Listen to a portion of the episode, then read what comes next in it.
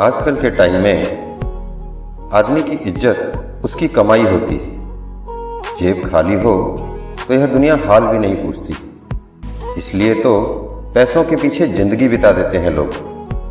क्योंकि जेब भरी होना तो ये दुनिया बड़े अदब से मिलती